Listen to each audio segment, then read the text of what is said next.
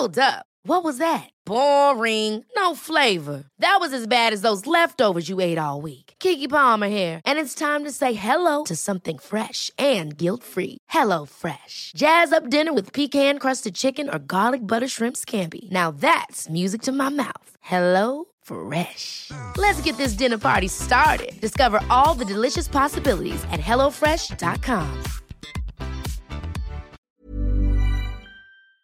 Many mm. of us are waiting for a specific result to love mm. ourselves. The milestone came and went, and the love never came. Mm. A lot of us, like I said, have spent the majority of our lives really hating our bodies, and we're now taking that same mindset into fitness, thinking we're going to love fitness. You can love fitness and hate your body. Oh, you need to get to a point where you love your body. Fitness does not fit all. Yeah. particularly fitness culture. Fitness culture does not fit all. Yeah. Hello and welcome to the Two My Sisters podcast. I'm Renee. And I'm Courtney, and we are your online sisters and hosts of the Two My Sisters podcast. Now, we are all about promoting the wellness, growth, and development of a community of sisters across the world. And in today's episode, we are going to be talking physical health, fitness, overcoming gym anxiety, piggybacking off of last week's episodes where we touched on the Alyssa Ashley situation. We did mention that we would circle back to talking about fitness, talking about the fitness industry, talking about our feelings towards the fitness industry,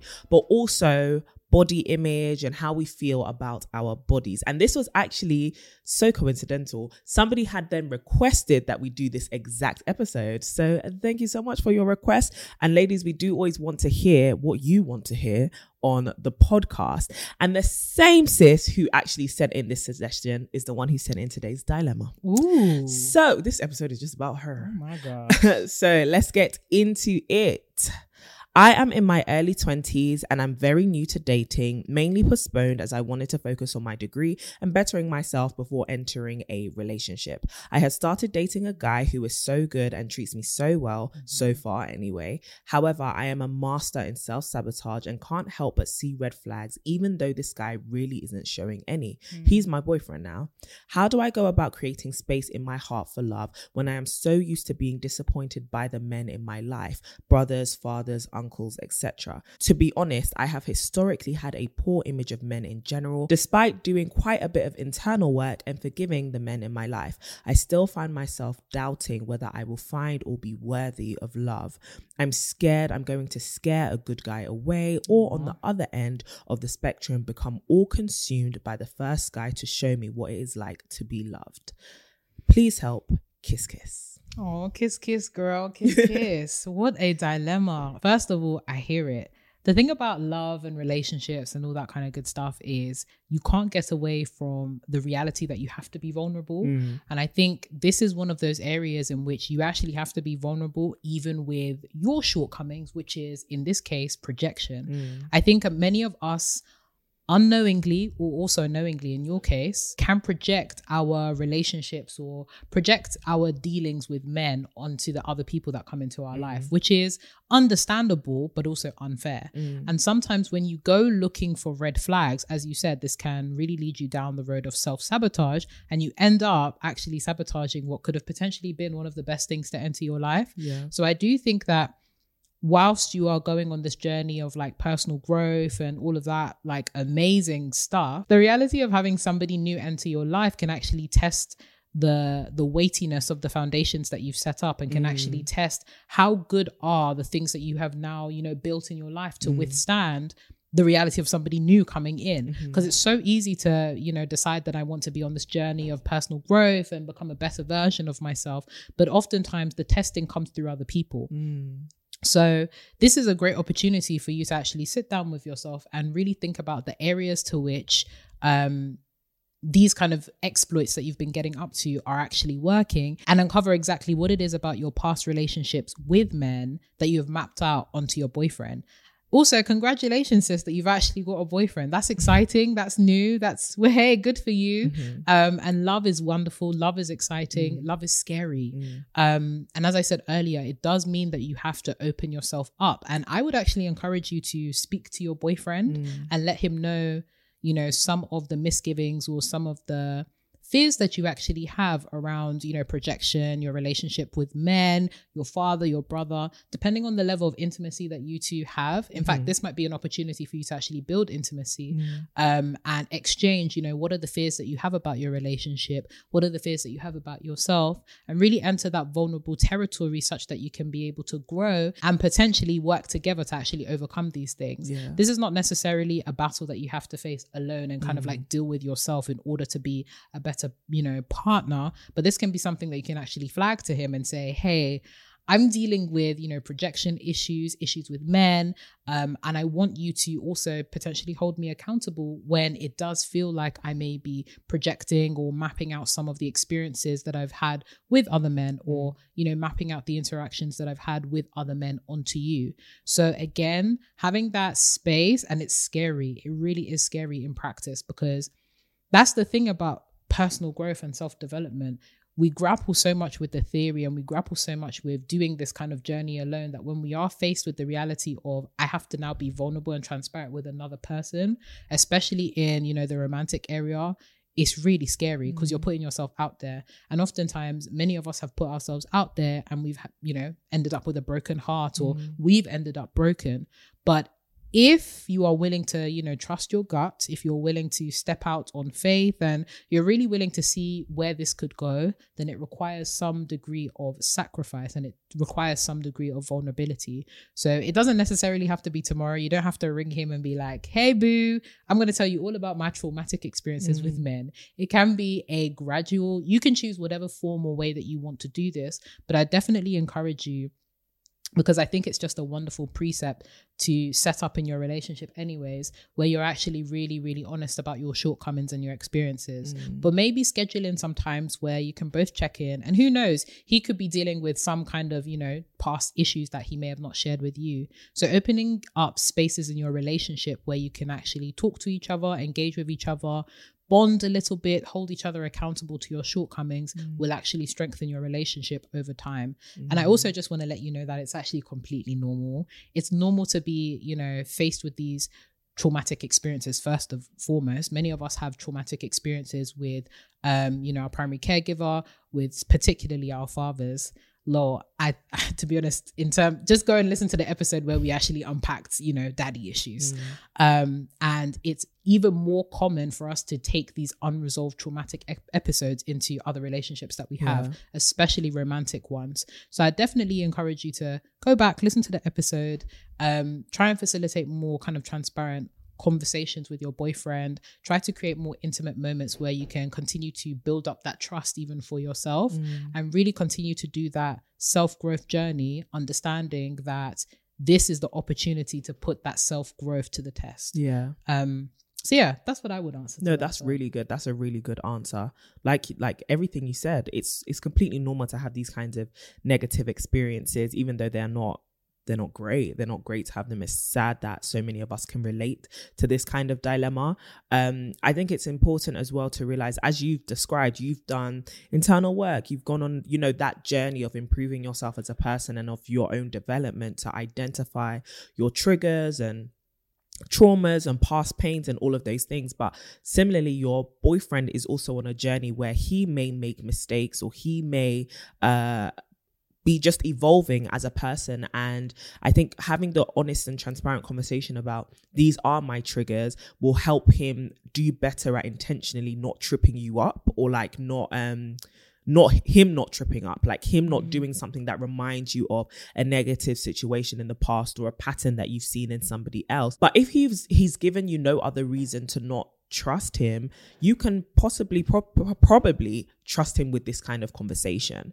And like you said, it's a great way to build intimacy. It's a great way to improve your relationship, get a better, a better understanding, get a better understanding of each other, um, and for him to get a better understanding of you as well you don't have to lay all your cards on the table until you are completely ready. And so, if you're not ready to have that conversation about the in depths of where these fears and these problems came from, don't like you you really don't have to. Your vulnerability happens on your own timeline. However it would be good to just give him the heads up. The same way you have let us know in this email listen things that i've experienced from my dad men in my life my uncle stuff like that makes it hard for me to to trust men fully but I'm in this with you, and yeah, like th- this is why sometimes I might act some ways, or I might not fully commit in some ways, and just identifying that for yourself, that's the degree of self awareness you need oftentimes in relationships, um, to know why you react in a certain way to your your partner acting the way that they do. Um and he might not he's probably he's definitely not in fact doing it with malice or with intention. And in terms of actually letting go though because like you said you've done the internal work of forgiving the men in your life and them behaving badly yeah? But sometimes it's hard to let go of those memories and you don't have to let go of those memories right? It's a great way to teach you what it is you don't want. However it's when you now kind of put the punishment for their actions on someone else like you said projection that becomes a problem right? Mm. so don't feel like oh i've forgiven them but why is it that the memory or the past still scares me or it still makes me upset? Or when i think about this i'm not you know completely neutral because the emotion was real right? The trauma was real. That emotion was feel your body still feels that right? So if your body is still going to have that negative response, you just don't need to put the consequences on somebody else, right? Because they weren't the one who did the bad thing. So don't feel bad for having negative emotions towards negative things which have happened in your life, right? You don't have to completely get rid of those things in order to assume that you're healed or in order to see yourself as the perfect person. You know, if you get upset about traumatic things that have happened to you, that's human, right? So perfection or the level up isn't now completely being apathetic and neutral towards those emotions or towards those memories. That's not what that looks like, right? So don't feel bad about owning your pain and owning the fact that that hurt me. You don't have to you don't have to evolve past that point. You don't have to stay hurt. You don't now need to put the you don't need that hurt to now pose a danger to anybody else or any other relationship. But you can still be hurt, right? You can still be upset. You can still be sad. Like you're allowed that. Yeah, that's what I'd say. I, I just don't think that, like you said in a an episode a while back, like mm. you don't have to forgive and forget. Like you just have to forgive and reframe, or mm. you just have to forgive and move on, right? That's life sometimes, girl. But this guy sounds like he's good for you. He I sounds know. like he's nice. We love a healthy yeah. guy. No red I love this for you. I love this for you. Yeah, I mean, keep us updated. Let us know how the relationship goes. If um, get married, I want to invite to the wedding. we'll turn up with our hats. uh yes, yes. But into today's episode talking about fitness. This is a resident fitness expert, um, athlete, um, what waste winter ambassador. Not what waste winter ambassador. I just want to quali- quantify, by the way, before anyone comes for me on the internet. Yeah, I am not a qualified oh, yeah, um, professional. We are not professionals. Um, we just research extensively and yeah. we have tried and tested these means and all this kind of stuff on our own bodies. Yeah we I am working towards the professional qualification, mm-hmm. but just to let you guys know. Well, I mean, we're both fitness enthusiasts. Me more so a beginner and a novice, and her more so the sensei. I wouldn't say a novice. Well, it's giving almost advanced. You know, your girl be getting strong and stuff. Endurance is up. Uh, no, but we wanted to talk about this from the perspective just of a sister, as we always do with every episode, right? Mm. As somebody, as people who have struggled with body image in the past, struggled with diet culture, struggled with toxic dieting in the past and health issues. We've been transparent and vulnerable about our journeys with our bodies. Um, quite often in in this on this podcast. Like early yeah. season two, that's where we went heavy. Like this is all our issues, girl. I hate my body, I hate me, but now I love me. That was us, but now we're not there anymore. Mm. Um, and I think that evolution is um something that everyone is seeking to get right. That growth of accepting your body, but also embracing changing your body mm. and knowing how to do both in a healthy way, right? Yeah. So, the first space that I wanted to start on was talking about toxic body image, yeah, right? Yeah. Give us in- insight into like your journey with your body and your view of your body in particular. Sure thing. Um, so growing up, I was the overweight slash obese kid. Mm, um, same. although when I was like really, really young, I was like extremely petite. I didn't like oh, eating oh, wow. for some reason. I was always just running around doing nonsense time. My parents always had to oh. call me in to eat. And then when I hit like primary school, I just I love food. Um, mm. I still really, really love food. But when I was a kid, I really, really started to enjoy food. Um, I began to see it as a reward as well. So I didn't necessarily grow up with like, you know, millions of pounds in the bank and fast food was just super accessible and cheap to get both for me and for my parents. So it was always, you know, seen as this cheeky little. After Sundays, we used to go and get Mm. McDonald's all the time. Yeah. I loved it. um, and when I started getting my, you know, one pound, two pound coins for my pocket money, I was getting my kebab, my chicken and chips, you know, before inflation. I was getting my Yeah. six wings and chips. I'm hoping they were chicken wings. I'm hoping they were real chicken. Yeah, But I was getting my six wings. I was I was definitely getting my um six somethings and chips back Mm. in the day for like a pound. Um and yeah, I was just always that like heavy set kid and like I was always cognizant of the fact that my friends were smaller mm, um and they were always seen as more desirable by the boys at the boys school across Right. the way um and from there I continued to develop a really like negative body image and this vicious cycle of I hated the way I looked because of Mm. food but then I saw food as a reward so I'd always comfort myself by eating food right. um and i had no idea about like nutrition or anything like that i just ate a lot of foods that i enjoyed um and it was really like to the point of like making myself sick like i loved Mm. the feeling of you know being, Being full. full. Um i really saw that as like the way into contentment right. and it didn't help whereby i had like so-called friends or folks around me that would reinforce this feeling of being inferior or like Not me. not I yeah, wasn't not- them. Yeah. Like, this is is you go. the pre-Courtney era. Cast your minds back to the prehistoric era. BC. Literally BCDB, okay? This is BCDB. Back in the day, when I had less positive influences around me. In fact, one of my favorite anecdotes is I remember telling someone who at the time was supposed to be my friend, Mm. yo, I really fancy this boy. Um, I know you're friends with him.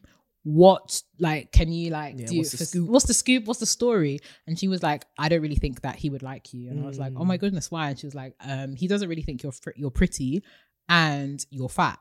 And like for me, hearing like the F word, I even did an article on Yeah. the um How the way that, how word. the F word ruined my life. Yeah. Hearing that word because that wasn't the first time I had I had heard it. I had heard it Mm. from like you know when you go to aunties or when you go to like parties I and know stuff too like well. that. Gosh, aunties always have something to say about your weight. It's either like, oh, you've been eating or you've not been Hmm. eating enough. So I was used to that whole roster of, you know, aunties telling my mom or like other women telling my mom like your child is really large Yeah, like what's going on um and then to hear like the Sorry, first Your child is really large.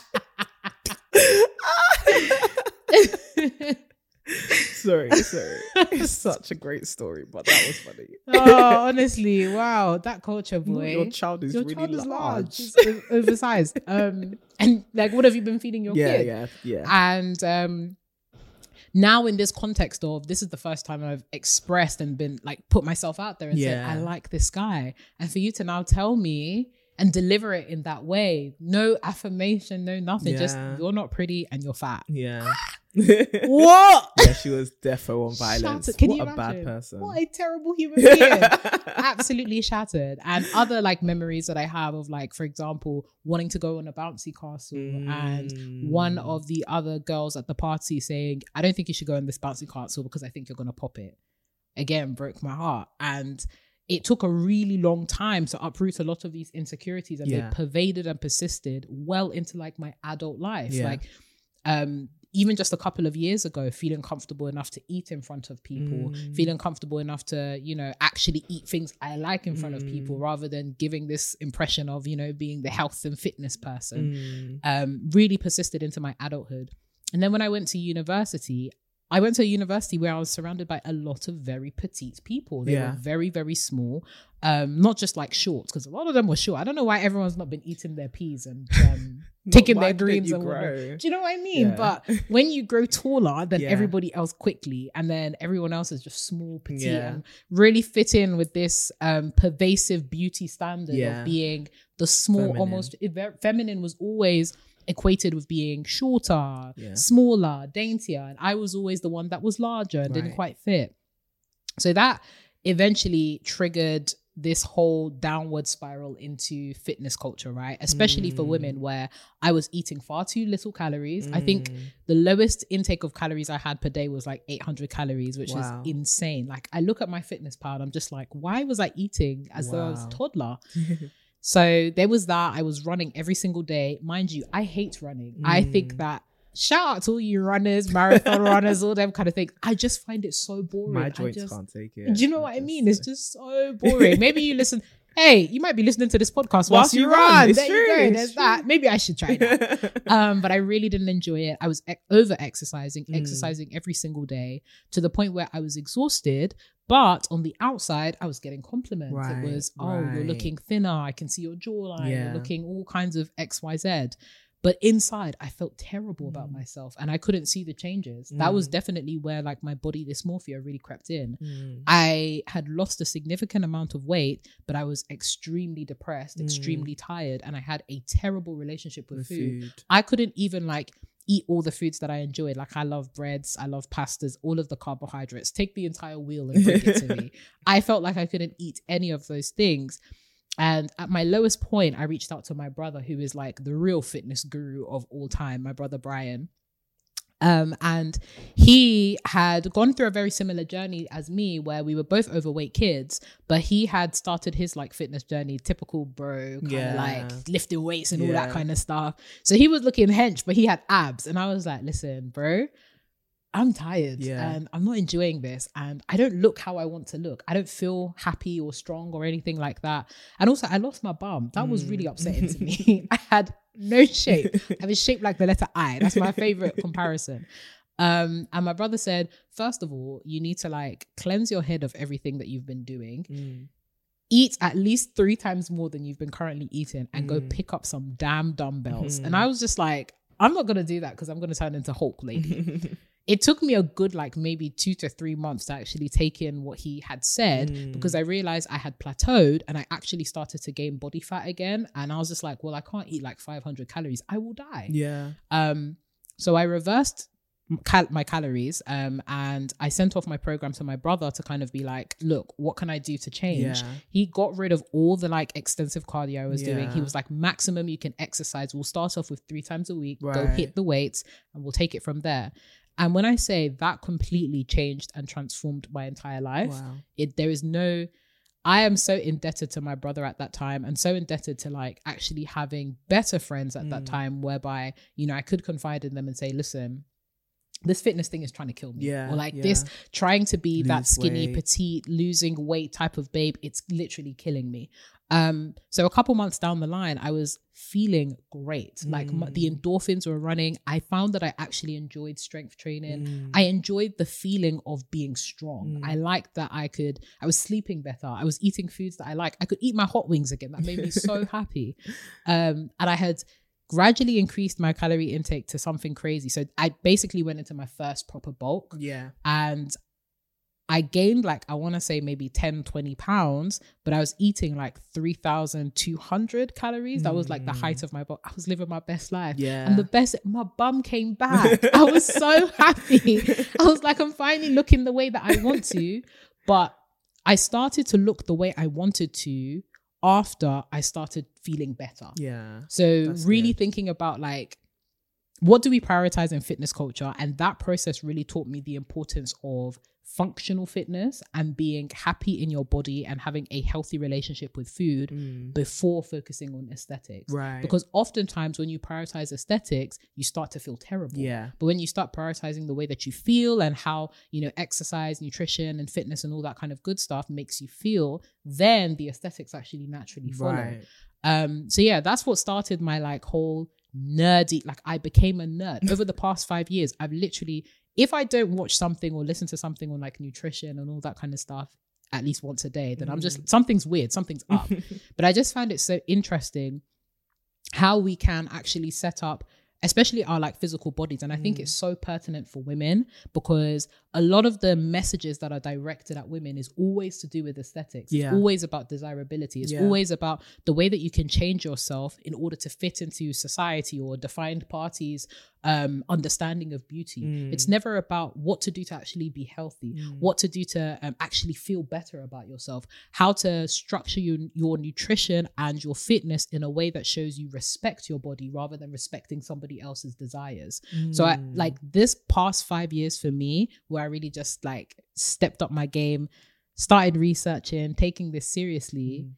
has been transformative. And when I say it's underpinned every success that I've had in my life thus far, there's so many learnings. I don't know if you guys have like moments, random moments when you're um doing something you love where you have that aha Mhm. moment. For me, it's in the shower and in the gym. Those are the two Mm. moments, and walking. Those are the three moments where I have my aha moments, where my Mm. most beautiful ideas are birthed and where my greatest pains are shed. It's being able to have moments and times in my life and during my day where I can facilitate those aha moments by respecting myself. Right. And fitness and nutrition is one of the ways that I have done that. done that. Mm. So, yeah, I have nutted on completely. no, it's cool. It's cool because it's a good it's a good insight into someone who obviously has had insecurity surrounding their bodies, done something to change it, but then identified that the thing that they did was negative and it was more hurtful to themselves than it was productive, right? And then Mm. actually going on that journey to achieve a result that they desired in a productive way. And I think there's something that you said when you entered into this kind of fit like wanting to lose weight right you called you called it a downward spiral Mm. and i think a lot of people have that approach to dieting to losing weight to getting fit it is less of an elevation and something that actually helps them level up or grow as a person but actually something which brings them a lot lower in their self-esteem and their confidence and their physical health as well. So let's talk about diet culture because a lot of us downward spiral into di- like diet culture Yeah. is what sends us into the downward spiral and um as someone who similarly was all has always been overweight i came out of my mother's womb big like oh, you was large. no, hundred, no, hundred percent, hundred. And the thing is, I'm not just large. I'm very tall. Like you, you said about shooting up before everybody. I was Mm. always. I didn't have a growth spurt. I was Mm. just always tall. I came out of the womb. My mom was like, "Is this a boy? Why is she so long?" Your mom is funny, by the way. I was long. I had big hands, big feet. And my mom's looking at me like, is she gonna be a giant when she grows up? Like, why is she so big? And so I was telling this story to a friend uh, um, on Sunday. Me and my sister discovered some old like family pictures, Mm. um, and literally was just flicking through them. And I was I came across pictures of me when I was a child, yeah. and literally being like to my mom, "Oh my gosh, like how old am I in this picture?" And she's like, um, and I'm looking at the picture thinking, "Oh, maybe this is me like three, four, five, going to primary school." She was like, "Girl, you were like 18 months." Stop it. I look like a woman who has already been troubled. I look like I listened to Mary J. Blige. No, you pay bills, girl. honest, honest, like I was just looking at myself like, is everything okay? But it, it gave me better understanding of the fact that I've always been big, right? But growing up and see, similarly seeking comfort in food to kind of distract me from pains of life and other traumas, you Mm. develop these really unhealthy habits with then which then make you unhealthy Mhm. in terms of your your fit your health, right? As a as a young girl as well. Similarly, wanting to be with guys, fancying guys, and just noticing more and more and more that being big was equated with you're unattractive. Like I was always the biggest of all my friends. I'm still am pretty much the biggest of all my friends. And having to deal with those anxieties around being the fat friend often and, then you have media and content and things which are targeted towards young girls and Mm. towards young women which then tell you well here's a solution to all of your problems these are the these are the way this is the way to clear your tears at night this is how you no no literally though like this is how you become better you Right. know and then you start developing these really really bad habits Mm. um which damage your mental health and so for you what do you think that that downward spiral looks like because Mm. i want for any sister listening who because th- there's a rise in fitness content currently and people on fitness journeys and i'm absolutely loving it i'm on a fitness journey as well and i'm sharing that journey um, more openly now Yeah. however with that kind of pressure mixed with insecurity, existing insecurity for many people from childhood, from society. How do you identify that you Mm. are on a downward spiral towards fitness? That you're kind of it, it you're you're seeing this as a punishment. You're seeing this as a something that you have to do to prove yourself. Like you said it's not about respecting your body. Yep. it's more about respecting other people's desires. Mm-hmm. how do you identify that in yourself? Because i don't want a sister to listen to this and hear the tips that we're going to give later about entering into a fitness journey or things that you can do to keep yourself motivated Yep. to change your body in any way. Because for some people it's lose weight gain weight. But i don't want them to enter it from a place of fear pressure Mm. all these things that we we acknowledge in Mm-hmm. so many episodes we've done on on the level up journey so how do you identify a downward spiral Yeah. into fitness I think the first thing that you need to keep in mind when down spiraling or when this is becoming a toxic endeavor for you is your attitude towards fitness. Mm. So, your attitude towards just generally fitness content, fitness things, anything to do with like physical health. What is your attitude there? What is your relationship there? As you said, one of the key ones that you actually identified just now fear. Are you afraid of exercising? Mm. because that can really, really set off a downward spiral where you start to equate fitness and exercising with punishment. Because you have a negative, you know, body image, the way you deal with that is to punish yourself. Mm. And that's actually a cycle that many of us develop in childhood, Yeah. whereby we start to punish ourselves for the negative, you know, things or negative qualities that we may have. And that can be mapped out onto fitness.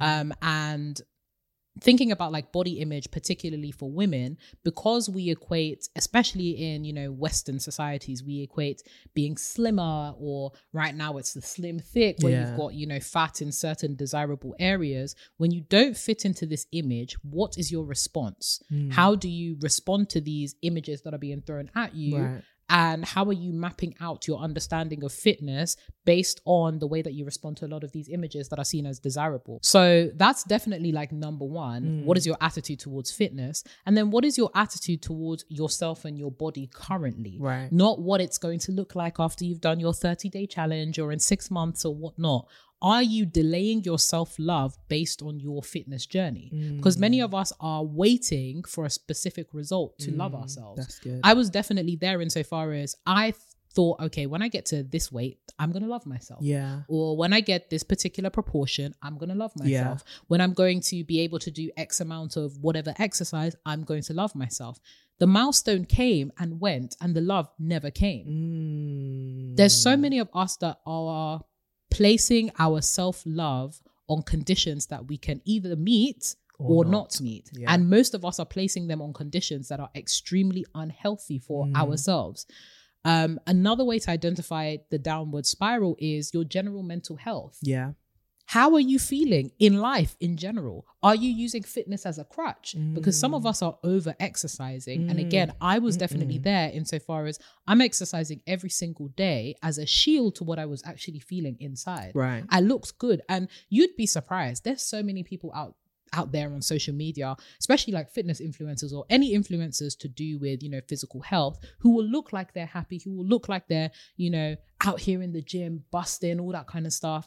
But go home and cry themselves to sleep Yeah, at night yeah. because they're unhappy. Yeah. And no matter how many mileage, you know, how much mileage you put into your runs, how many plates you can put on your barbell, whatever, the deep set feeling of sadness, if you don't deal with that, you're only delaying it by investing in fitness. And in fact, you're harming yourself and your capacity to deal with it by masking it behind, you know, fitness stuff. yeah Another thing to look out for is how objective are you when it comes to fitness versus fitness culture? Now, when I'm talking about fitness Mm. culture, I'm talking about how culture informs our ideas of what fit is meant to be. Yeah. And then thinking about Spot on. fitness, which is more scientific. Now, of course, anybody that is listening to this and who is philosophically inclined will say, ah, you know, nothing is ever objective, rete, Mm. cool, we've heard you. but thinking about objective to the extent that we can get with science, yeah right? Thinking about about like scientific precisely thinking about the studies that have been shown to talk about things like your heart health thinking Yeah. about things like the longevity of your life thinking about functionality being able to do everyday movements yeah is your you know fitness quest informed by these things or is it purely informed by you getting specific proportions aesthetics Mm. is it simply informed by making yourself a more desirable candidate. Yeah. Because that's another thing that's actually unspoken in fitness culture. What kinds and what elements of culture are influencing fitness and nobody wants to talk about like when we're speaking about like oh you know i want to get this kind of proportion in the gym you know bodies that are built and not bought i hear it Mm. but we also need to examine and interrogate where are our desires for these proportions coming from because we have something called genetic limitations Yep. no matter how much you are hip thrusting no matter how much you are deadlifting even for the mandem no matter how much you are bench pressing there is a genetic limitation to how much muscle or how much you can fit into a Yeah. specific proportional type so if you hit the limits of your genetic limitations will you be happy Yeah. or are you forever chasing something that you know is not actually possible Mm. what does in your mind interrogate what does the best version of yourself look, Look like, like, yeah. does she look like you know the babes we see online or does she actually look like you Yeah. and i think understanding that those kind of elements will help folks when they are on the brink of or already in a downward spiral and then i think just Mm. like baseline stuff how much are you eating sis Yeah. how much are you eating and what are you eating and this is not to say you know count calories because i think that sometimes counting calories can be really dangerous Yeah. especially for those that are prone to like eating disorders or prone to any kind of like psychological damage Obsessive. obsessive eating counting calories can be extremely dangerous and for a very long time women have been told take up the 1200 calorie diet take up the 1500 calorie eat 80, 800 calories as like a baseline for you know the target of beauty and eternal slimness I'm sorry. If I'm like six foot two, I'm not going to be eating 1200 calories. That's my lunch. The same way that if I'm like, you know, four foot nine, I'm not going to be eating 3000 calories. It's not realistic. Yeah. So when we're think, when we're, you know, having these conversations about fitness does not fit all, Yeah. particularly fitness culture. Fitness culture does not fit all. Yeah. It's about making sure that you carve out and create an understanding of fitness that takes into consideration your context, your height, your conditions, Mm. even your bank account, because these fitness things can be expensive. Real talk. And some of us are investing money into all of these, like, you know, fad diets, into these um really predatory um programs in the name of becoming slim or in the name of even gaining weight, right? We'll come for you guys in a second. I'm gonna lay, lay that one to the side because there's babes out here in terms of like weight gain. Mm. We've got space for you too. But in terms of downward spirals, I would say those are kind of like the main things that I would look out for. But I'm also keen to hear what you have to say. Ms. Yeah, Courtney. no, I think everything that you said is completely f- spot on. And I love that you touched on food because oftentimes we think fitness and we think I need to exercise when actually fitness and food really do go hand in hand. And one thing that really can really changed everything for me was understanding the d- nutritional aspect of food and repairing my emotional relationship with it. Because a lot of us see food as an emotional thing. It's there for celebration it's there for bonding um it's there for comfort it's there to make me feel like you said full and content. But food is actually a nutritional source. And yes food is to be enjoyed. I am definitely a foodie. I love trying different food. Mm. I love food. I love cultural experiences of food. However to the to the root of it it's nutrition, right? It's there to fuel my body. A lot of us enjoy things which make our bodies feel bad. And this is mm. another thing that I think toxic diet culture and fitness culture has done to us it's made it less about how do i feel about my body and how do i feel in my body and actually how does my body make other people feel right? And a mm. lot of us become obsessed with my body makes people feel like i'm other unattractive. It makes people feel uncomfortable. It makes people feel like they should judge me or talk to me in a certain way. Mm. But actually how do i feel about my body? And can i push myself to get to a point where I am feeling good. I feel good about my mindset. I feel good about my physical, not just appearance, but my physical capabilities, right? Actually, t- sitting down and analyzing when I eat this food, it makes me feel like X, right? It actually makes me feel lethargic. It actually makes me feel tired. Like every time I eat this whole plate of food, I just want to sleep and then I have to go to the toilet. Like, actually, no, no, no. But actually being honest about You know yourself. I'm thinking about them milkshakes. Yeah, I'm gonna say that. Like when I when I discovered that I was lactose intolerant, yeah, and after I decided that I was still going to lay that to the side, said, that's a problem for heaven. That's not actually that's not actually my That's issue. not something we're going to That's discuss not- on this That's not my issue. Um, but when when I discovered that I was lactose intolerant or that I don't really do well eating red meat, like I I just don't do those things anymore, right? Mm, mhm, mhm. Um, but actually understanding my body's response to certain food and no longer just going through the motions of, well, this is what I do to feel happy, Mm. but is your body actually happy? You're tricking yourself. And a lot of us have to repair our relationships with food because food has had attached to it so many different meanings throughout our lives, some of them positive, but also many of them overcasting the true meaning of food, which is nutrition. And a lot of us need to get a better understanding of food's nutritional benefits because you people that I can't eat carbs, it's the devil.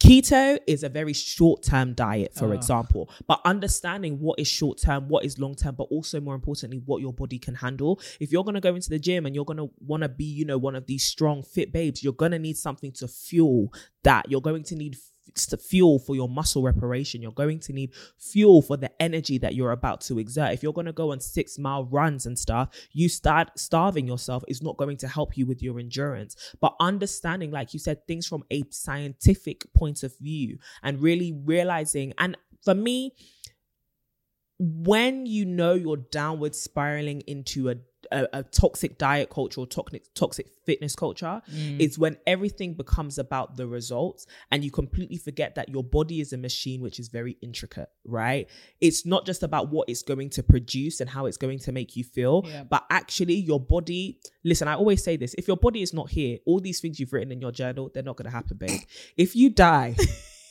it's over.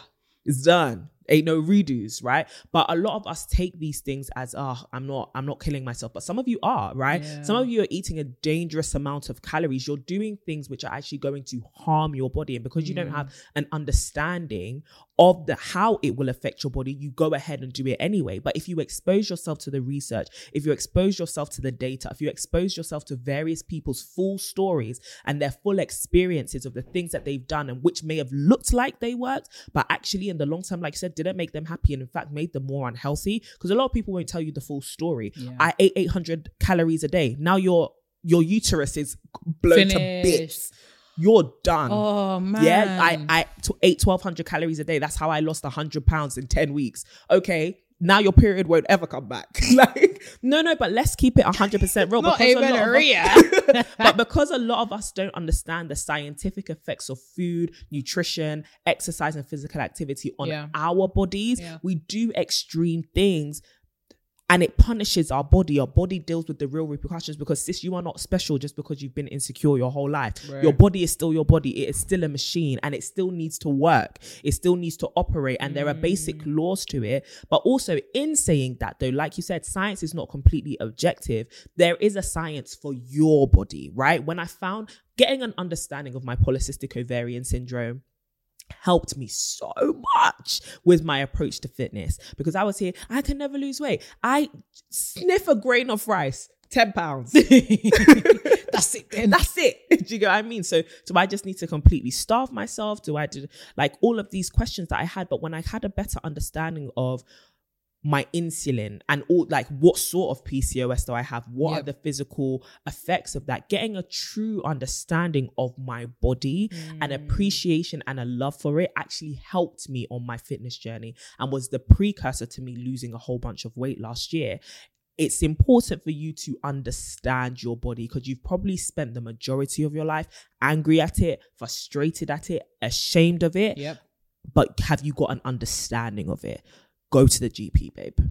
Like, and you know, when people used to say things like, oh, if you're going to embark, embark on a diet, you should see your GP, like those little disclaimers before like diet shows, for Yeah. example. But it's important. It's Go to your really GP. important. Go and get an understanding of your blood. Go and get an understanding of the things that you have um, ahead of you. Because for some people, you might have to reduce the carbs. For example, when I found out I had PCOS, they were like, yeah, lower the carbs because the glucose. And I was like, oh, so carbs don't just necessarily make you fat. It also affects your blood sugar. And so some of you will be skinny. Your blood sugar will be through the roof. Hi. Do you get what I mean? Or or the reverse. Some of you will not. You'll be hypotensive. Like I've cut out all these things from my life. Now your doctor is telling you if you don't go and shove salt Nu- down your throat, you're going to Nutritional deficiency. Eh, no, but biggest man thing. And even things like I don't eat this, I don't eat that. Okay, like you said, nutritional deficiencies. How are you going to make that up? Because Yeah. it's going to affect other things: your skin, your hair, your your reproductive system, your Mm, energy levels, your blood. Guys, your blood, Your like all these things. Like, if you're anemic, what does that mean for you now to involve fitness into your life?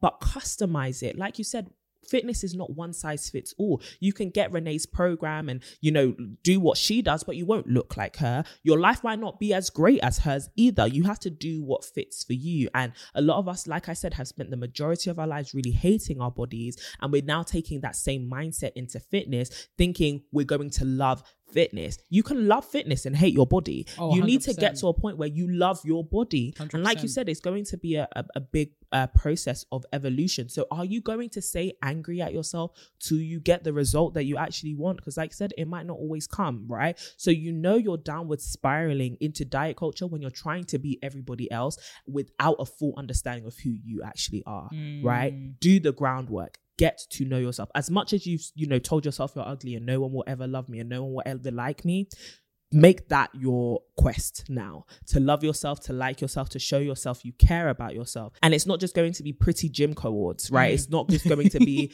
i meal prep on sunday but then you eat mcdonald's on monday. you know I like mean? it's not that's not what it is. Like it's about what are my what are my mindsets towards food right now? What am i using food for? Do i understand food's nutritional benefits Am I clued up? Am I knowledgeable? Do the research, sit on YouTube, read the articles, whatever that might be for you, read the books, talk to people who have done it before, but get to the point where you're doing this from a place of knowledge and not just a place of guilt, not just a place of Mm, shame, not that's just a good. place of hatred for yourself. Because fitness is not going to improve that if It's you don't have that groundwork done. That's what I'd say. So, one of the sisters, the sister who suggested this episode, said that she wanted to hear about overcoming gym anxiety and getting started in the gym, especially. And I know, like, actually, I wanted you to talk about um what you were saying to the girls who wanted to gain weight. Yeah, because you didn't mention the mention that. ladies that want to gain weight. Oh goodness gracious me.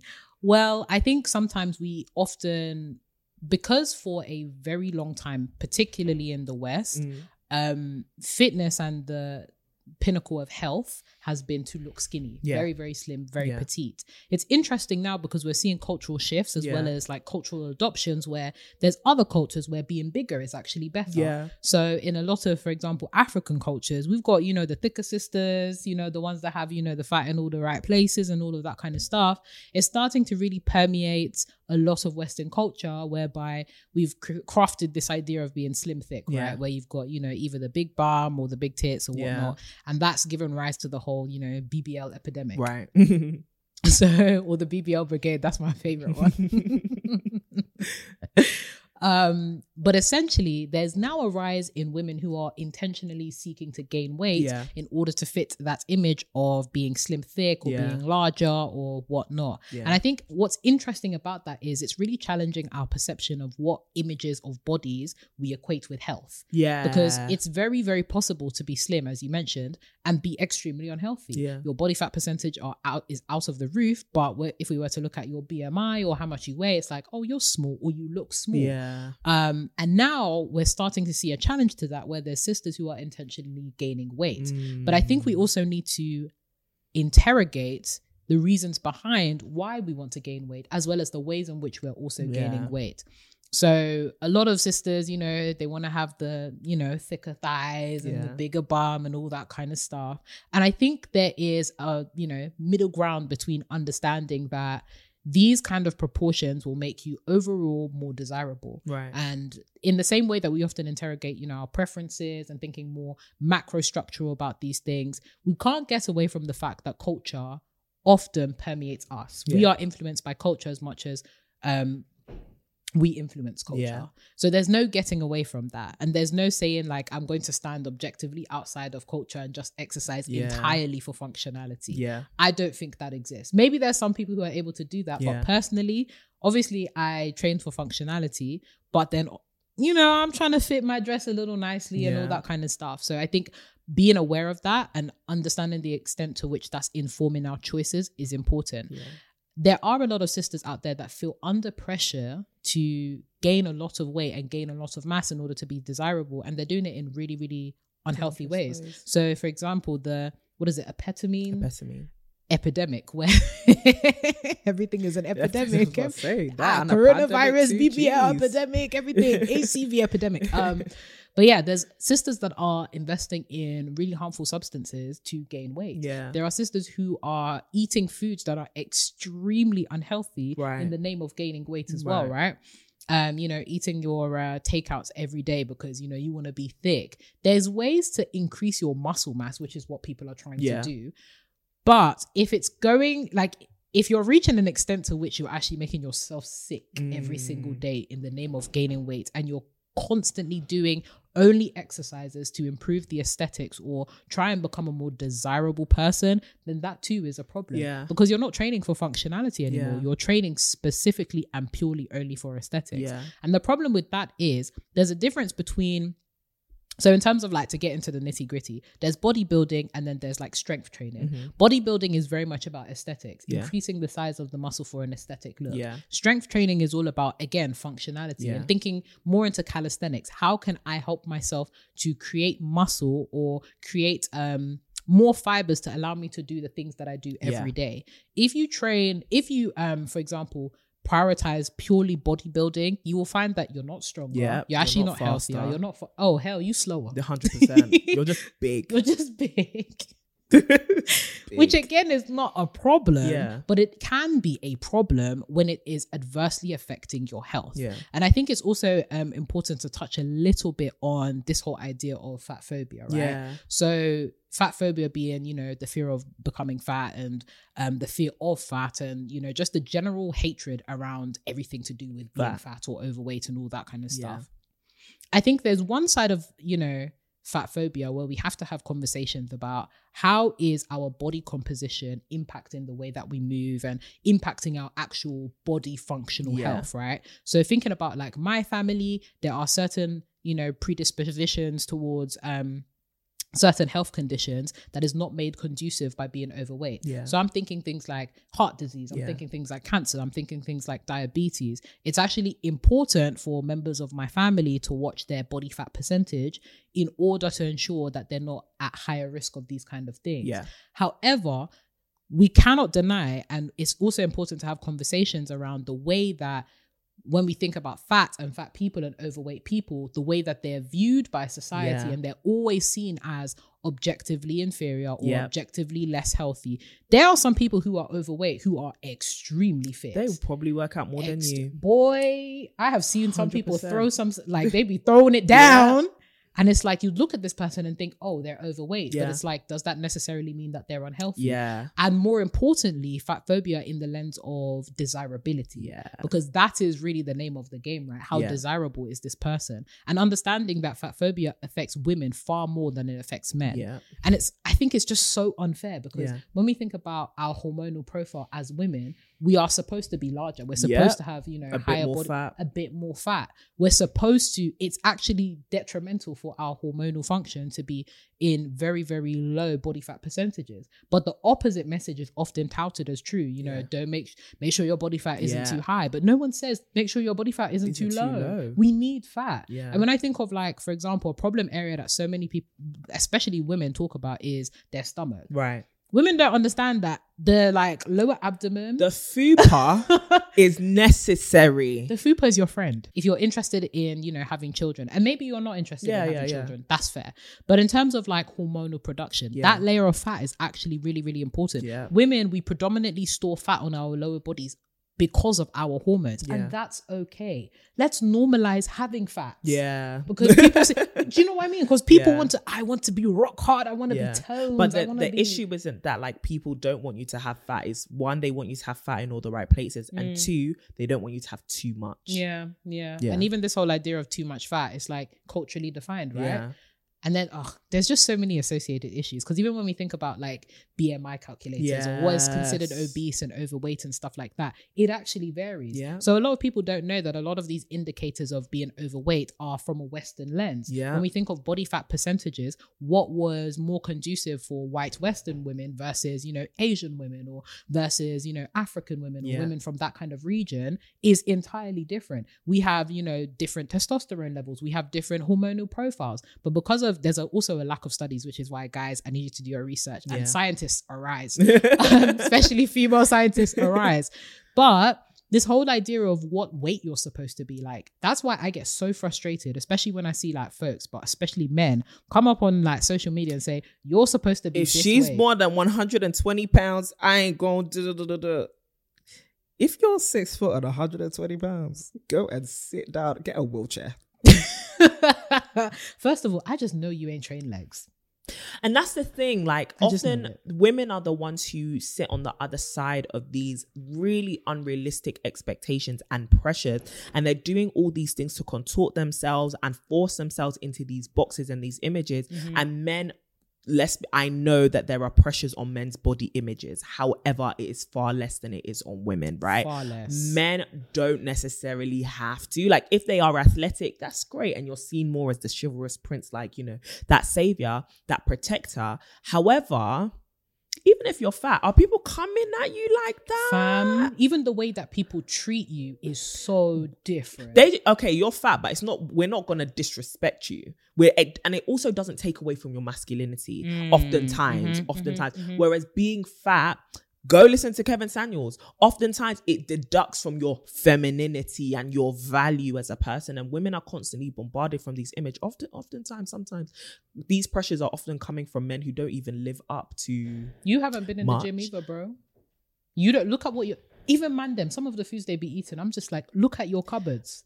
All you have is choc choco Smell pops. your urine. honey, battery smell acid. your urine and Your you're urine is- telling me I need to be under 120 you need to go and see the GP cool, ah, don't you need to me. go and see the Don't the kill me. general practitioner Sorry.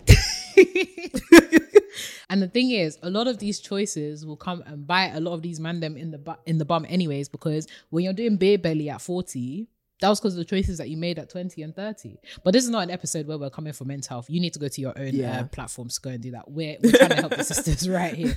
But exactly that, insofar as some of our culturally dis- defined and even objectively scientifically defined um, ideas and notions of health need to be expanded. Yeah. And this is where the research, this is why I'm so interested in research Yeah. because for a long time I said, since I'm this height, I need to be this way. Well, actually, no, because I come from this culture or like I come from this background and this is my context and all of that kind of stuff. We have to take into consideration these different factors which inform what our idea of health will be. What is healthy for you? Where do you come from? Because growing up, I didn't have all the money to spend getting fresh cut salmon. and that's the why is Baby. salmon so expensive Oh, no biggest man thing why is salmon so pricey She's a bad bee, but she expensive. And you, okay you nice but you ain't four pounds 59 sit down God, just because you pink, it's a little bit of racism going on. Do you know the what I mean? And the in thing is, when you go and buy like shrimp, like when you get like takeaway or something that has shrimp, no wonder they be putting like three of those shrimps in there. They don't be putting the whole bag. in. Anyways, but that's a really valid point, and especially when you think about things like postcode lottery and where do you live and what is available to you. A lot of people live in neighborhoods, um, areas where Mm. you might not even have a fresh food store for miles, right?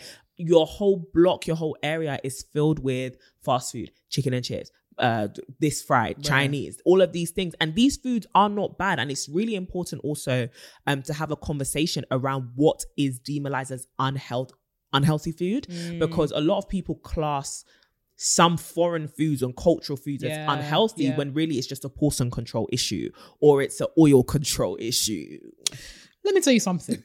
because no, no, no, no. Let me tell you something. Because especially for like African Caribbean 100%. communities, every day, ah, um, our foods are always classified as like Unhealthy. unhealthy. But if you go back home. And if you take it back like thousands of years, we were very fit. pe- We had to eat all of those carbohydrates. We were doing very physical laborious What? tasks. And uh, even when you look at things like Southern food and like Southern American food, Mm. you see it's unhealthy, it's this, it's that, but it's cultural. What we need to understand is from a nutritional point of view and also from a contextual point of view, you ain't working in the farms. You don't need all that rice. You you don't. Cut the portion size and go and Put sit at your laptop. down. Do you get- no, but when Put you think about, down. like you said, contextually and time period wise, that was relevant. That was important. Eating like that mattered. But Yeah. we're not doing as many laborious tasks for mo- the majority of us. We're sitting at a laptop all day. Yeah. You don't need as many calories to sit at a laptop all day. Do you get what I mean? I know you're thinking hard, but you ain't thinking that hard. You don't need that many calories. You don't. you don't. Damn, I thought so hard. I need to get me some wing stuff. You get what I mean? All that thinking. Nah. but when but when you um also on the flip side really investigate because a lot one thing you would never see from me, Courtney Daniela Barting Smith, and I vow to that I ain't never gonna eat a salad. That sounds disgusting. It looks it, it looks pretty. It tastes disgusting. I hate leaves, all of that. If it's spinach, cook it. If it's kale, put it in something warm. I don't like salad at all. And the thing that even pisses me off, that has this has no relevance to this oh. podcast. Skip 30 seconds. People who put like fruit in salads. I know to y'all rabbit people, it sounds nice. Not rabbit. I know it sounds nice. A strawberry with balsamic oh, vinegar Oh, no. on lettuce No, with no, kale and spinach. Raw? My ancestors didn't do that. They didn't. You know what? They the thing it. with salad, yeah, I often, if I can avoid it, I avoid it. But I often have salad as like a. It's only when I'm like gunning Really for specific. hungry. Yeah, when I'm really hungry, if I'm gunning for specific goals, that mean that I actually need to increase like my intake of nutritional something something. I know it has all the mu- micronutrients. I get it. I will never have as like salad by itself. It's not always has to- nice. I have to. the have only salad that's nice is Caesar Caesar salad. salad is fantastic. Do you get what I mean? Like, and it's because it's seasoned It's and it's just lettuce. I can rock with lettuce. Lettuce, lettuce me, is a bad the beat, one but thing that I need to put in the, I think should be put in the bin on masse Mm. is kale. Kale hear it. needs to. I hear it. Do you know what I hear it. spinach I can do? I Spinach can is do, great. I can even do that in soups, all that kind Spinach of stuff. is You know, in a versatile babe. wonderful. I can put that in. Kale cannot Yeah. be put in anything At all. Kale is like. How do I describe it? You know the person that comes into the room wearing red and the dress code was neutrals. party. Do you know what I mean? Kale is so overpowering. You can put it in any flipping smoothie and you will taste that kale. Yeah, no, kale is disgusting. And I think just generally we need to do a whole conversation on like things that the fitness industry is trying to convince us is nice, but it's not nice. I'm screaming. It's not. Green juice. I like a green juice. I like if it's made well. If it's made Add good well, apple, pineapple to a green juice, mango to a green it's nice. I hear it. But if I'm seeing cucumber, kale, spinach, and a dash of kiwi, and then you add ginger. and then they add like almond milk just to give it a little bit of. You ain't giving it a little bit of nothing. I, that needs, thought, I know you thought you did something. that needs a whole lot of something, a little bit of nothing. if you add it in Throw it away. almond Throw milk. Yeah, it's disgusting. Almond. No, milk? almond milk is great. No, I know, but you added almond oh, milk to to the that? yeah, yeah, yeah, yeah. Hundred percent, hundred Maybe if you don't put some apple juice in there, what? Yeah, yeah. A lot of things. Anyways, Mm. we've sidetracked, but I think it's important. Wait, you were the one who was even talking, but I brought up the point of like um destigmatizing cultural foods. Yeah, yeah, like, don't yeah. be afraid to approach that rice and stew, sis. Take that when your mum 100%. makes you soup. Take advantage. Take 100%. advantage. But 100%. at the same time, if you do have those goals in mind of I want to lose weight, then you know lose weight, caloric deficit. Do you get what I mean? So let me just drop the portion size a little bit, but I can still destigmatize the idea that Western food is healthy food. Mm. That's where just- McDonald's came from. There's the many. West. Oh, don't even get me started in that. The, uh, that could be an essay in of itself. the stigmatization of cultural foods, a colonial outlook. Unpack. Not a colonial. Uh, I know somebody's written a thesis Somebody on has somewhere. have. If you we'll haven't, find it, Sha. take it. Sha, and if you if you have, link it down below. We'd love to read it to read because it. we need to disseminate this info. This is a scam. this is an entire scam. We are 'Cause doing the Lord's work. Fam, sisters will be out here going to like dates and stuff, and they think it's like culturally to, to be even that food politics, right? Have to Oh, order, have to order What's salad. impressive? What, I can't order chicken wings. Get I get it. wings. It's messy, but I could eat it with a, a knife and fork. Bring it over, Get- sir. Get me my wings. Bring it over, sir. Like, let me be dainty and all that kind of stuff. To and order you a order salad. a salad? Someone is taking you out and hopefully they're paying for it and you order a salad? and then you're like, oh, um, can we just share dessert? We, ba- first of all, baby, we ain't sharing dessert. Take your spoon away. You know Ew. what I mean? we ain't sharing dessert. Dessert. That's why it's desserts. You know, on Monday I went to a restaurant. I took myself out on a solo date, and I saw two things on the dessert menu. I told you about it when I came back. Mm. I saw two things on the dessert menu. I was like, I'd like both of these. So the the waiter brought the thing. Oh, so is this one yours? I said, first it's only me at this table. If you don't drop both of these Drop desserts, and he brought two spoons as well. I said, ain't you cute? That's cute. Sit it down. Set it up prettily for me. But the thing is, like, even what you you you were saying about like. I get to eat chicken wings and stuff like that. A lot of us could categorize, oh, this is healthy, this is unhealthy, and I can't ever Mm. touch this again. I can't ever have creme brulee, which I had for the first time on Monday. Fantastic, dessert Fabulous. right? I can't ever have these things. These are unhealthy. No. It's all about moderation. And it's like, listen, I am in love with ice cream. Courtney knows this. I have a long standing obsession with ice cream. Yeah. There was always ice cream in our freezer. Yeah. I will never give it up. I don't care what my goal is. I don't care what I'm trying to do. I will always have ice cream. And it's literally just about moderation. Yeah. So maybe I will have the whole ice cream pot. Maybe yeah. I'll have a quarter today Yeah. and have a quarter tomorrow. Yeah. It's completely fine. It's all about moderation. Chocolate. I love me a good white chocolate and a good milk chocolate. Those two, bury me with those when I die. I'm taking it to the afterlife. Um, it's about moderation. And I think when you classify certain foods as bad and certain foods as good, that's what also triggers the whole food as a reward and triggers the whole unhealthy relationship with food. Because what happens when you find yourself in a situation, you've gone to a celebratory dinner, are you going to order the salad? And They'll no try. dessert. They'll try. There's sticky toffee pudding on that menu. You're They'll telling me you're not going to have that? They will try. Because I will have that. 100%. If you don't have it, I'll have, I'll have yours. Apple crumble? What? Well, great. I'm actually very hungry though, so we should stop talking about food because I haven't eaten today. This episode has already been quite lengthy. Yeah. And you can tell we have a lot to say on this topic and we have a lot to learn.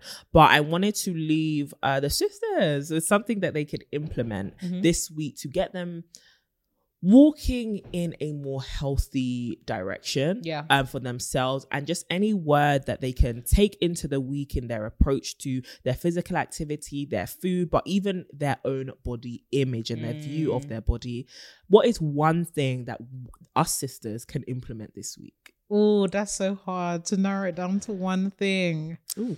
One thing. okay maybe two That one. Can I do two? Okay. Okay. I'll do one on like food and then I'll do one on fitness. Fitness. So in the food, oh, I kind of can I do? no Okay. Um, I'm gonna do this in a smart way so that you won't notice that there's three, but there's you know two. go ahead Um, when it comes to your food, the one thing that I would say is increase your awareness of what you're eating. yeah Because I think many of us, as you were saying, a big issue is many of us are just mindlessly eating, Mm. or we are eating to fill a void in our lives. Mm. So I would actually encourage you to journal about food if you can, if you haven't done it before, and not journal insofar as I'm intaking this kind of this many calories. Journal and log. How do you feel when you eat certain foods and why? Mm. So if you are eating like seven packets of crisps at night, I've seen you at 2 a.m. If you are eating seven packets of crisps at night, ask yourself why Mm. And how it makes you feel yeah and think about ways that you could potentially replace that. Or Mm. if you're finding that you're waiting till like 9 p.m. in the evening to eat consistently, maybe you need to think about why it's taking you this long to remember that you need to eat. So I would say before you start thinking about like, you know, calories, da da da da, ascertain what your relationship is like with food. That's your starting point. When it comes to fitness, if you're like, especially if you're a beginner, or if you're like trying to overcome anxiety, I just need you to move just start with moving. you Mm. Don't so even need to get a gym membership or nothing like that. Go outside and walk. yeah I know it's a bit frosty. Yo, the winds today try to actually carry us into a new realm. the way and if you've been hearing cr- cr- cr- in the background it's because the wind is trying to scatter our apartment i don't know there's not even a window open but it said bang bang bang i'm outside today on my way from back to the gym renee the wind tried to kidnap me we have to celebrate that i made it home Courtney. because it tried to throw me away Courtney, I am a strong babe. You know, when core strength, I was like, I'm not going to be carried away. Tell me why I was being carried like a grandma in the heat. of- honest to god fam, like, as in, I wore my hat. So, like, Oh, TMI. lucky. I wear my hat to the gym. Yeah. I didn't have my wig on. Fam, my hat and my, my hat. what your my, headphones too I ran for my headphones first. I was like, y'all can see, Y'all can see the y'all can see the cane rolls, but my hair first. Both of them came off. That's when I said Eunice, wind Eunice, wind Eunice. horrible name for horrible wind, but this wind is serious bruh. That wind said, move. I said, honestly, I pay If you're running- Why, why are you running me off my own roads?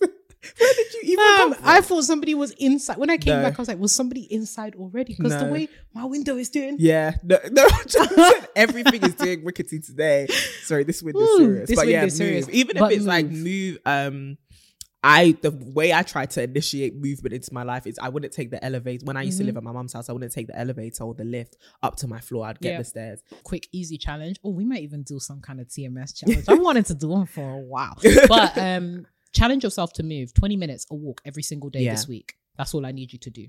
Yeah, 20 minutes, 15, 20. Put on parts of this podcast if Yeah. you like. Put on a different podcast. Listen to some jazz music. You- Yeah. You, know those people that walk with energy and Mhm, joy? It will actually, if you don't walk already, Yeah. it'll change your life. If you do walk, then I challenge you to add 20 minutes extra to how much you're already that's doing. That's a really good challenge. But the aim of the game is to get your body moving and get used to being um, intentional about your movements Yeah. and feeling good when your body moves. Because some of your, your joints are, re- some of you guys are Yeah, 31 that and was- talking about your joints. Literally, that was another not 31 to talk about your joints. You're a Oh, spring chicken. But another thing I was gonna say, even if you can't like move a lot, stretch. I know for us bigger Mm. girls, um, it's easy to like I'm okay, I'm walking, but even a walk can get me out of breath. Yeah. Or whatever it might be. So walk on the spot. Or um, you know, if you're going if you're at home, just stretch. Put on like a 10, 15 minutes routine on YouTube and just stretch your body because it's easy to feel stiff as well. Like a huge thing that people don't talk about when they're talking about fitness is your mobility. How easy do you find it to actually move? Like some of you lift your arm and it sounds like they're cracking open a hundred year old door. You need to be careful. You need to be careful. Arthritis. There are small things you can do. It's very small changes. And a lot of us look to get like the just climb the mountain. I'm gonna go to the gym five days a week. Girl, just stretch for 10 minutes every morning, Bruh. right? I'm sure you'll start to feel better and then incorporate the walk. Then maybe a jog, then climb the stairs, like whatever that might be. Yeah. Exactly that. So yeah, those are the two things that I would say. I like that. The two I've kept it brief. You've done well. You've done very well. I I've love tried. that. I love that. But yes, sis, go into this week and prosper. Go into this week and flourish, okay? And I think my thing would be Mm. look in the mirror this week and compliment yourself. Especially if you've struggled to for a long time. Like just look in the mirror and just look at yourself naked. Yes. Yes. Naked is important. Nakedness. Naked. Strip now. Take it off. Get naked. Okay. in your own room, in your own bathroom. Get naked now and look at yourself front and back. That that could even just be the first step. But if you can, compliment yourself. Compliment anything about yourself. It could even be a small thing. I like that freckle right here on my right shoulder. Okay, we started. That's you know, right. that's it. That's all. Um, just just work on that. Work on seeing your body as what it truly is, a masterpiece. Okay, that's what it is in whatever form it is in.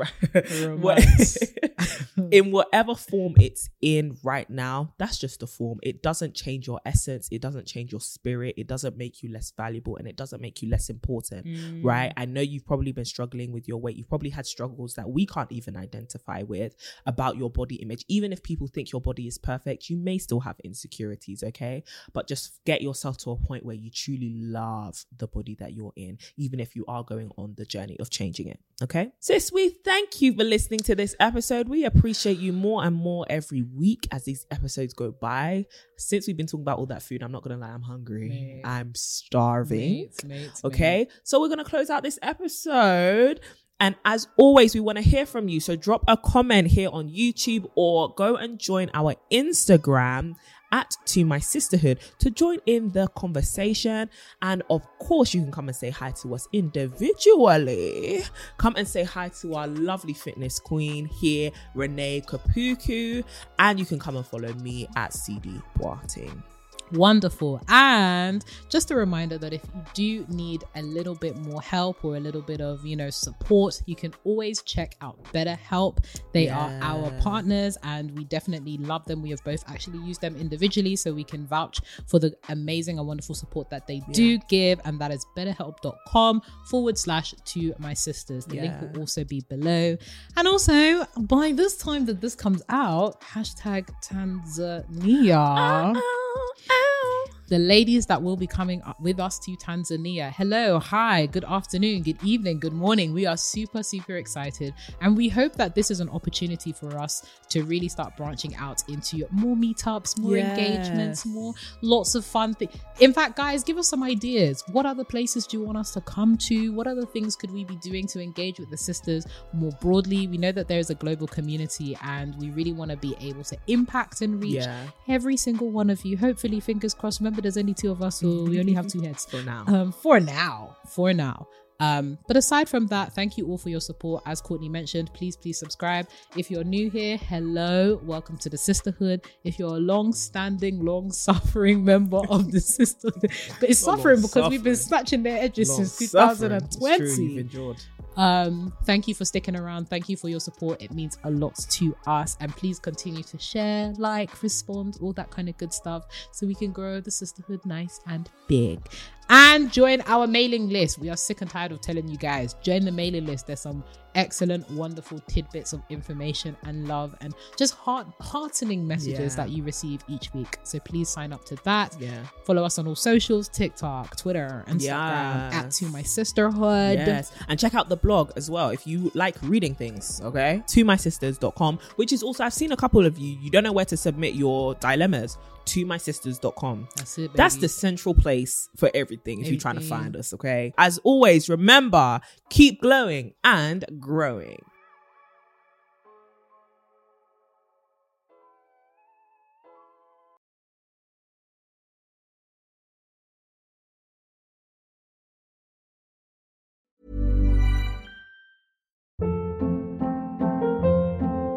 Hold up. What was that? Boring. No flavor. That was as bad as those leftovers you ate all week. Keke Palmer here, and it's time to say hello to something fresh and guilt-free. Hello Fresh. Jazz up dinner with pecan-crusted chicken or garlic butter shrimp scampi. Now that's music to my mouth. Hello Fresh. Let's get this dinner party started. Discover all the delicious possibilities at hellofresh.com.